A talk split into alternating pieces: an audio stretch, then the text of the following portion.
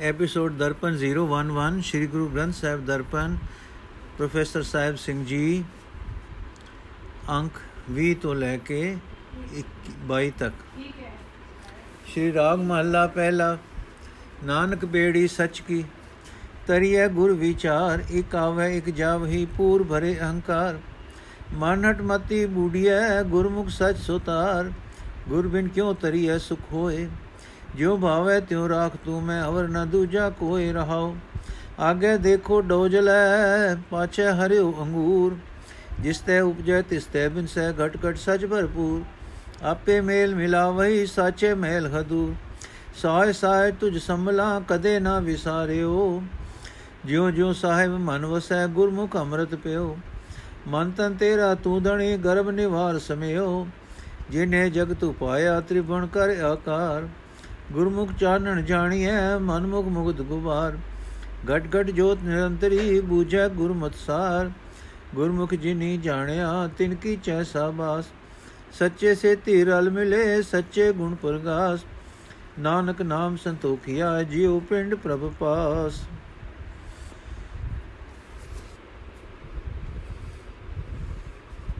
ਅਰਥ हे ਨਾਨਕ ਸੰਸਾਰ ਇੱਕ ਅਥਾ ਸਮੁੰਦਰ ਹੈ ਜੇ ਗੁਰ ਕੀ ਸਿੱਖਿਆ ਉੱਤੇ ਤੁਰ ਕੇ ਸਿਮਰਨ ਦੀ ਬੇੜੀ ਬਣਾ ਲਈਏ, ਤਾਂ ਇਹ ਸੰਸਾਰ ਸਮੁੰਦਰ ਤੋਂ ਪਾਰ ਲੰਘ ਸਕੀਦਾ ਹੈ। ਪਰ ਅਨੇਕਾਂ ਹੀ ਹੰਕਾਰੀ ਜੀਵ ਹਨ, ਜੋ ਆਪਣੀ ਹੀ ਅਕਲ ਦੇ ਮਾਣ ਵਿੱਚ ਰਹਿ ਕੇ ਕੁਰਾਏ ਪੈ ਕੇ ਜੰਮਦੇ ਹਨ ਤੇ ਮਰਦੇ ਹਨ, ਜਨਮ ਮਰਨ ਦੇ ਗੇੜ ਵਿੱਚ ਪਏ ਰਹਿੰਦੇ ਹਨ। ਆਪਣੀ ਅਕਲ ਦੇ ਹੱਟ ਤੇ ਤੁਰਿਆ ਸੰਸਾਰ ਸਮੁੰਦਰ ਦੇ ਵਿਕਾਰਾਂ ਵਿੱਚ ਡੁੱਬੀਦਾ ਹੀ ਹੈ। ਜੋ ਮਨੁੱਖ ਗੁਰੂ ਦੇ ਰਾਹ ਉੱਤੇ ਤੁਰਦਾ ਹੈ ਉਸ ਨੂੰ ਪਰਮਾਤਮਾ ਪਾਰ ਲਗਾ ਦਿੰਦਾ ਹੈ। ਗੁਰੂ ਦੀ ਸ਼ਰਨ ਤੋਂ ਬਿਨਾ ਨਾ ਹੀ ਇਸ ਸੰਸਾਰ ਸਮੁੰਦਰ ਤੋਂ ਪਾਰ ਲਗ ਸੰਗੀ ਲੰਘ ਸੰਗੀਦਾ ਹੈ, ਨਾ ਹੀ ਆਤਮਕ ਆਨੰਦ ਮਿਲਦਾ ਹੈ। ਇਸ ਵਾਸਤੇ हे ਮਨ, ਪ੍ਰਭੂ ਦਰ ਤੇ ਅਰਦਾਸ ਕਰ ਤੇ ਆਖ हे ਪ੍ਰਭੂ, ਜਿਵੇਂ ਹੋ ਸਕੇ ਤੂੰ ਮੈਨੂੰ ਗੁਰੂ ਦੀ ਸ਼ਰਨ ਵਿੱਚ ਰੱਖ। ਇਸ ਸੰਸਾਰ ਸਮੁੰਦਰ ਵਿੱਚੋਂ ਪਾਰ ਲੰਘਣ ਵਾਸਤੇ ਮੈਨੂੰ ਕੋਈ ਹੋਰ ਆਸਰਾ ਨਹੀਂ ਸੁਝਦਾ। ਰਹਾਓ।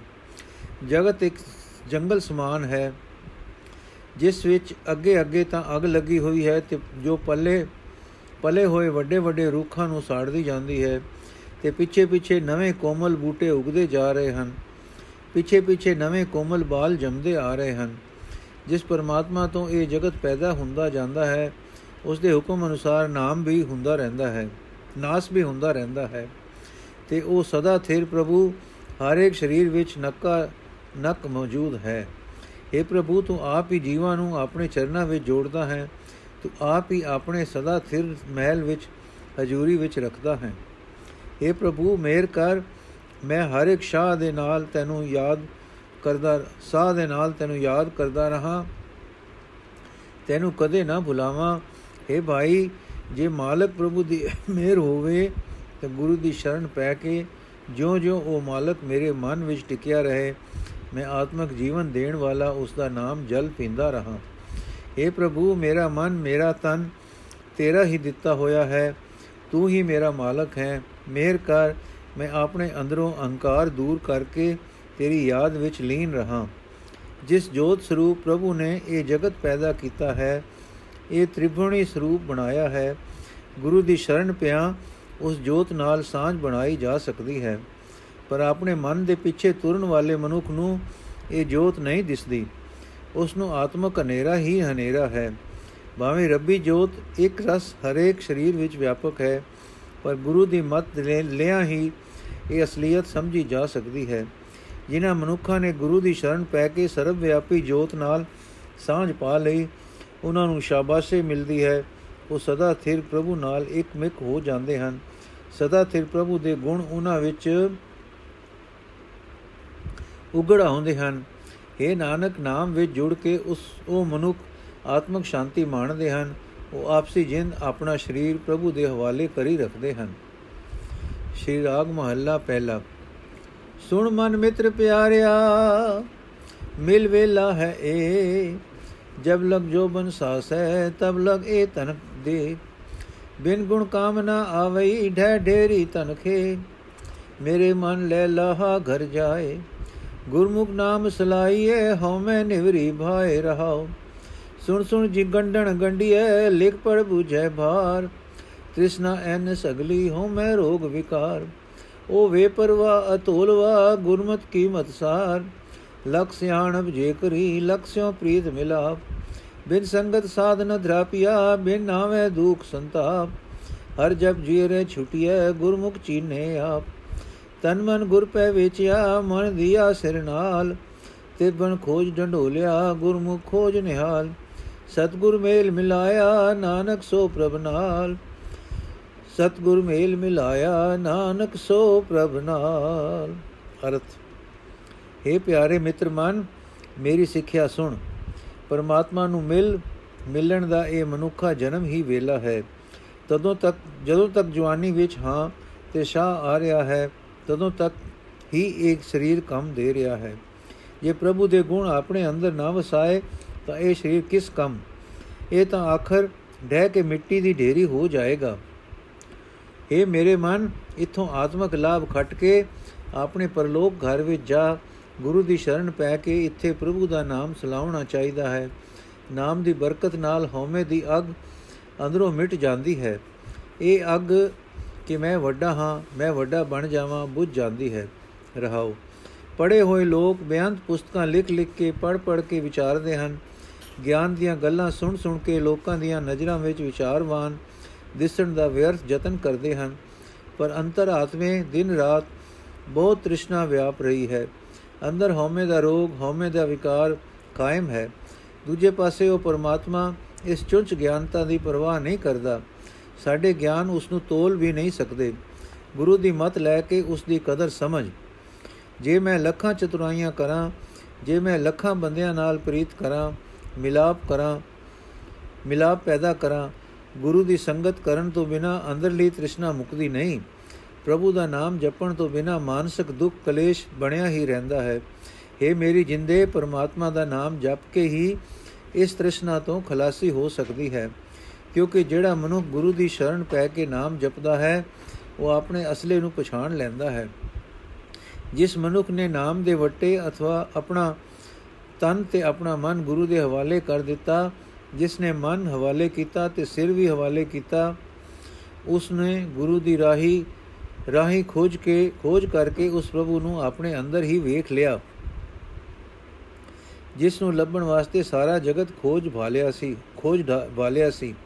ਇਹ ਨਾਨਕ, ਸਰਨ ਪੈ ਨੂੰ ਗੁਰੂ ਨੇ ਆਪਣੇ ਚਰਨਾਂ ਵਿੱਚ ਜੋੜ ਕੇ ਪ੍ਰਭੂ ਨਾਲ ਮਿਲਾ ਦਿੱਤਾ ਅਤੇ ਉਹ ਪ੍ਰਭੂ ਆਪਣੇ ਅੰਦਰ ਅੰਗ ਅੰਗ ਵਿੱਚ, ਅੰਗ ਸੰਗ ਵਿਖਾ ਹੀ ਵਿਖਾ ਦਿੱਤਾ।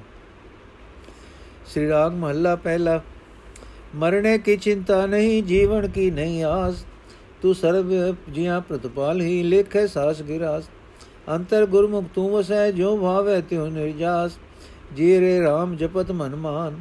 ਅੰਤਰ ਲਾਗੀ ਜਲ 부ਜੀ ਪਾਇਆ ਗੁਰਮੁਖ ਗਿਆਨ ਰਹਾਉ ਅੰਤਰ ਕੀ ਗਤ ਜਾਣੀਐ ਗੁਰ ਮਿਲਿਐ ਸੰਖ ਉਤਾਰ ਮੋਇਆ ਜਿਤ ਗਰ ਜਾਈਐ ਤਿਤ ਜੀਵ ਦਿਆ ਮਰ ਮਾਰ ਅਨੰਦ ਸਬਦ ਸੁਹਾਵਣੇ ਪਾਈਐ ਗੁਰ ਵਿਚਾਰ ਆਨੰਦ ਬਾਣੀ ਪਾਈਐ ਤੈ ਹੋ ਮੈਂ ਹੋਏ ਬਿਨਾਸ਼ ਸਤਗੁਰ ਸੇਵੇ ਆਪਣਾ ਹੋ ਸਤਗੁਰ ਬਾਣੈ ਤਾਸ ਖੜ ਦਰਗਹਿ ਪਹਿਨਾਈਐ ਮੁਖਰ ਨਾਮ ਨਿਵਾਸ ਜੈ ਦੇਖਾਂ ਤੈ ਰਵ ਰਹੇ ਸਿਵ ਸ਼ਕਤੀ ਕਾ ਮੇਲ ਤ੍ਰੈ ਗੁਣ ਬੰਦੀ ਦੇਹੁਰੀ ਜੋ ਆਇਆ ਜਗ ਸੋ ਖੇਲ।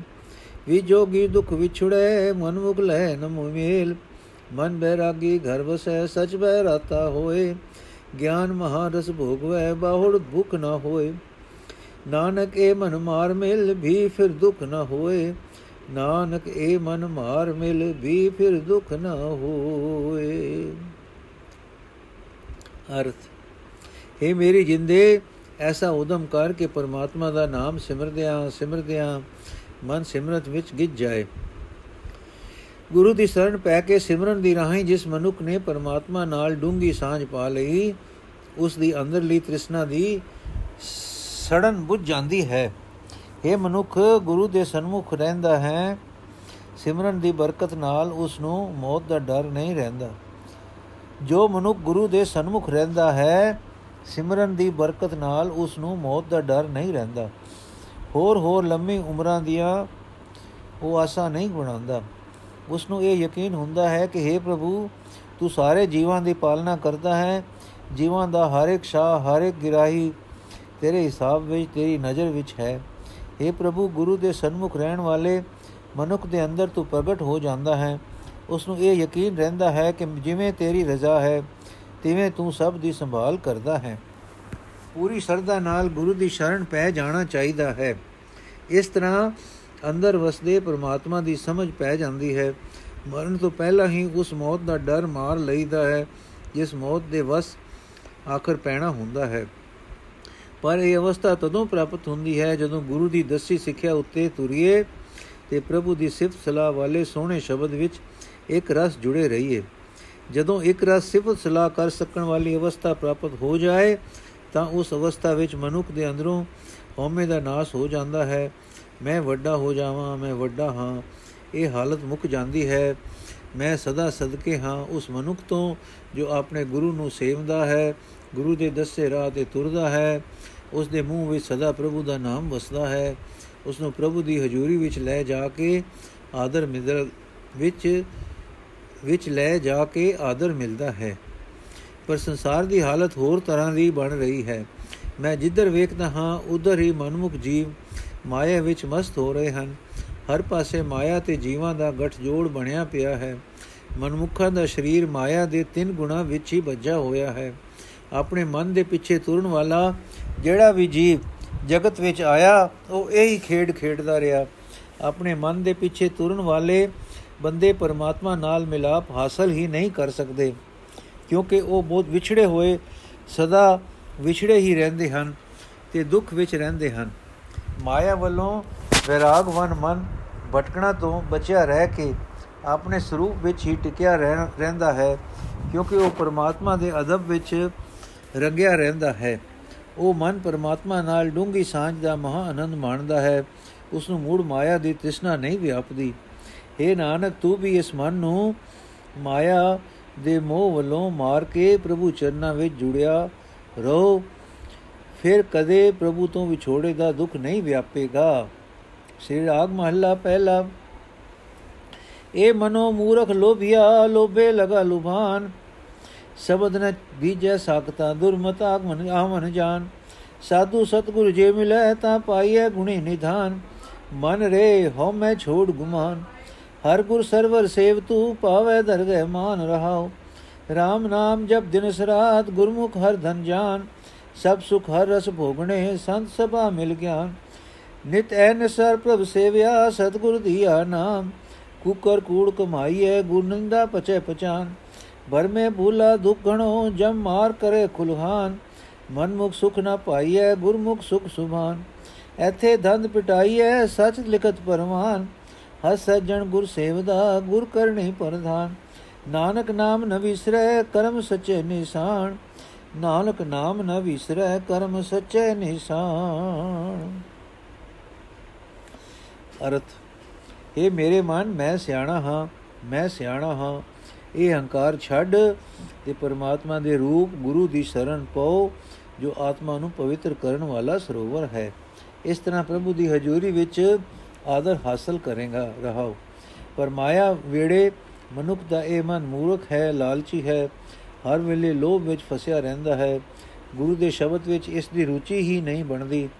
ਇਸ ਭੈੜੀ ਮਤ ਦੇ ਕਾਰਨ ਜਨਮ ਮਰਨ ਦਾ ਗੇੜ ਬਣਿਆ ਰਹਿੰਦਾ ਹੈ। ਜੇ ਇਸ ਨੂੰ ਗੁਰੂ ਮਿਲ ਜਾ ਮਿਲ ਜਾ, ਮਿਲ ਪਏ, ਤਾਂ ਗੁਣਾ ਦਾ ਖਜ਼ਾਨਾ ਪ੍ਰਭੂ ਇਸ ਨੂੰ ਮਿਲ ਪੈਂਦਾ ਹੈ। ਇਹ ਮਨ, ਪਰਮਾਤਮਾ ਦਾ ਨਾਮ ਦਿਨ ਰਾਤ ਜਪਿਆ ਕਰ। ਗੁਰੂ ਦੀ ਸ਼ਰਨ ਪੈ ਕੇ ਹਰੀ ਨਾਮ ਧਨ ਦੀ ਕਦਰ ਸਮਝ। ਸਾਧ ਸੰਗਤ ਵਿੱਚ ਮਿਲ ਕੇ ਹਰੀ ਨਾਮ ਨਾਲ ਸਾਂਝ ਪਾ, ਸਾਰੇ ਆਤਮਕ ਆਨੰਦ ਪ੍ਰਾਪਤ ਹੋ ਜਾਣਗੇ। ਪਰ ਜਿਸ ਨੂੰ ਸਤਿਗੁਰੂ ਨੇ ਨਾਮ ਦੀ ਦਾਤ ਬਖਸ਼ੀ, ਉਸਨੇ ਸਦਾ ਦਿਨ ਰਾਤ ਹਰੀ ਪ੍ਰਭੂ ਦਾ ਸਿਮਰਨ ਕੀਤਾ ਹੈ। ਜਿਹੜਾ ਮਨੁੱਖ ਆਪਣੇ ਲੋਭੀ ਮਨ ਦੇ ਪਿੱਛੇ ਤੁਰਦਾ ਹੈ, ਉਹ ਕੁੱਤਿਆਂ ਵਾਂਗ ਬੁਰਕੀ ਬੁਰਕੀ ਵਾਸਤੇ ਦਰ ਦਰ ਤੇ ਖੁਆਰ ਹੁੰਦਾ ਹੈ। ਉਹ ਸਦਾ ਮਾਇਆ ਵਾਲੀ ਦੌੜ ਭਜ ਹੀ ਮਾਇਆ ਮਾਇਆ ਵਾਲੀ ਦੌੜ ਭਜ ਹੀ ਕਰਦਾ ਹੈ। ਇਥੋਂ ਤੱਕ ਨਿਗਰਦਾ ਹੈ ਕਿ ਗੁਰੂ ਦੀ ਨਿੰਦਿਆ ਵਿੱਚ ਹਰ ਵੇਲੇ ਖੁਆਰ ਹੁੰਦਾ ਹੈ। ਮਾਇਆ ਵਾਲੀ ਭਟਕਣਾ ਵਿੱਚ ਕੁਰਾਹੇ ਪੈਂਦਾ ਹੈ। ਬਹੁਤ ਦੁੱਖ ਪਾਉਂਦਾ ਹੈ। ਆਖਰ ਜਮਰਾਜ ਉਸ ਨੂੰ ਗੁੱਜੀ ਮਾਰ-ਮਾਰ ਕੇ ਭੋ ਭੋ ਕਰ ਦਿੰਦਾ ਹੈ। ਆਪਣੇ ਮਨ ਦੇ ਪਿੱਛੇ ਤੁਰਨ ਵਾਲਾ ਮਨੁੱਖ ਕਦੇ ਸੁਖ ਨਹੀਂ ਪਾਉਂਦਾ। ਪਰ ਗੁਰੂ ਦੀ ਸ਼ਰਨ ਪਿਆ ਅਚਰਜ ਆਤਮਕ ਆਨੰਦ ਮਿਲਦਾ ਹੈ। ਲੋਭੀ ਮਨੁੱਖ ਇਸ ਲੋਕ ਵਿੱਚ, ਦੁਨੀਆ ਦੇ ਚੰਜਾਲਾਂ ਵਿੱਚ ਖਚਿਤ ਰਹਿੰਦਾ ਹੈ। ਪਰ ਪ੍ਰਭੂ ਦੀ ਹਜ਼ੂਰੀ ਵਿੱਚ ਸਿਮਰਨ ਦਾ ਲੇਖਾ ਕਬੂਲ ਹੁੰਦਾ ਹੈ। ਗੁਰੂ ਅਸਲ ਮਿੱਤਰ ਪਰਮਾਤਮਾ ਦਾ ਸਿਮਰਨ ਕਰਦਾ ਹੈ ਤੇ ਹੋਰਨਾਂ ਨੂੰ ਵੀ ਇਹੀ ਪ੍ਰੇਰਣਾ ਕਰਦਾ ਹੈ। ਗੁਰੂ ਵਾਲੀ ਇਹ ਕਾਰ ਦਰਗਾਹ ਵਿੱਚ ਮੰਨੀ ਜਾਂਦੀ ਹੈ। हे ਨਾਨਕ, ਸਦਾ ਕਾਇਮ ਰਹਿਣ ਵਾਲੇ ਪ੍ਰਭੂ ਦੀ ਮਿਹਰ ਨਾਲ ਜਿਸ ਮਨੁੱਖ ਦੇ ਮੱਥੇ ਉੱਤੇ ਲੇਖ ਉਗੜਦਾ ਹੈ ਉਸ ਨੂੰ ਕਦੇ ਪ੍ਰਭੂ ਦਾ ਨਾਮ ਭੁੱਲਦਾ ਨਹੀਂ। 20ਵਾਂ ਸ਼ਲੋਕ ਹੈ ਜੀ, ਸ੍ਰੀ ਰਾਗ ਮਹੱਲਾ ਪਹਿਲਾ, ਇਕ ਤਿਲ ਪਿਆਰਾ ਵਿਸਰੈ, ਰੋਗ ਵੱਡਾ ਮਨ ਮਾਹੇ, ਕਿਉ ਦਰਗਹਿ ਪਦ ਪਾਈਏ ਜਾਂ ਹਰ ਨ ਵਸੈ ਮਨ ਮਾਹੇ, ਗੁਰ ਮਿਲਿਆ ਸੁਖ ਪਾਈਏ, ਅਗਨ ਮਰੈ ਗੁਣ ਮਾਹੇ। ਮਨ ਰੇ ਐ ਨਿਸਹਰ ਗੁਣਸਾਰ ਜਿਨ ਖਿਨ ਪਲ ਨਾਮ ਨ ਵਿਸਰੈ, ਤੇ ਜਨ ਵਿਰਲੇ ਸੰਸਾਰ ਰਹਾਉ ਜੋਤੀ ਜੋਤ ਮਿਲਾਈਐ ਸੁਰਤੀ ਸੁਰਤ ਸੰਜੋਗ ਹਿੰਸਾ ਹੋ ਮੈਂ ਗਤ ਗਏ ਨਾਹੀ ਸੈਸਾ ਸੋ ਗੁਰਮੁਖ ਜਿਸ ਹਰ ਮਨ ਵਸੈ ਤਿਤ ਮੇਲੇ ਗੁਰ ਸੰਜੋਗ ਕਾਇਆ ਕਾਮਣ ਜੇ ਕਰੀ ਭੋਗੇ ਭੋਗਣ ਹਾਰ ਤਿਸੋ ਨੇਵ ਨ ਕੀਜੇ ਜੇ ਦਿਸੈ ਜੋ ਦਿਸੈ ਚੱਲਣ ਹਾਰ ਗੁਰਮੁਖ ਰਵੈ ਸੁਹਾਗਣੀ ਸੋ ਪ੍ਰਭ ਸੇਜ ਬਤਾਰ ਚਾਰੇ ਅਗਨ ਨਿਵਾਰ ਮਰ ਗੁਰਮੁਖ ਹਰ ਮਲ ਹਰ ਜਲ ਪਾਏ ਅੰਤਰ ਕਮਲ ਪ੍ਰਗਾਸਿਆ ਅੰਮ੍ਰਿਤ ਭਰਿਆ ਅਘਾਏ ਨਾਨਕ ਸਤਿਗੁਰ ਮੀਤ ਕਰ ਸਚ ਭਾਵੈ ਦਰ ਗਏ ਜਾਏ ਚਾਰੇ ਅਗਨ ਨਿਵਾਰ ਮਰ ਗੁਰਮੁਖ ਹਰ ਜਲ ਪਾਏ ਅੰਤਰ ਕਮਲ ਪ੍ਰਗਾਸਿਆ ਅੰਮ੍ਰਿਤ ਭਰਿਆ ਅਘਾਏ ਨਾਨਕ ਸਤਿਗੁਰ ਮੀਤ ਕਰ ਸਚ ਭਾਵੈ ਦਰ ਗਏ ਜਾਏ ਅਰਥ ਇਹ ਮੇਰੇ ਮਨ ਦਿਨ ਰਾਤ ਹਰ ਵੇਲੇ ਪਰਮਾਤਮਾ ਦੇ ਗੁਣ ਚੇਤੇ ਕਰਦਾ ਰਹੋ। ਜਗਤ ਵਿੱਚ ਉਹ ਭਾਗਾਂ ਵਾਲੇ ਮਨੁੱਖ ਵਿਰਲੇ ਹੁੰਦੇ ਹਨ, ਜਿਨ੍ਹਾਂ ਨੂੰ ਪ੍ਰਭੂ ਦਾ ਨਾਮ ਖਿੰ ਪਲ ਵਾਸਤੇ ਵੀ ਨਹੀਂ ਭੁੱਲਦਾ ਰਹਾਓ।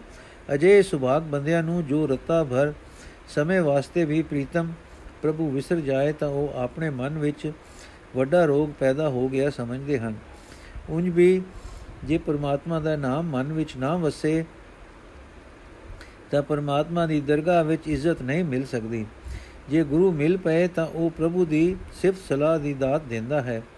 ਇਸ ਦੀ ਬਰਕਤ ਨਾਲ ਆਤਮਕ ਆਨੰਦ ਪ੍ਰਾਪਤ ਹੁੰਦਾ ਹੈ, ਕਿਉਂਕਿ ਸਿਫਤ ਸਲਾਹ ਵਿੱਚ ਜੁੜਿਆ ਤ੍ਰਿਸ਼ਨਾ ਅਗ ਬੁੱਝ ਜਾਂਦੀ ਹੈ।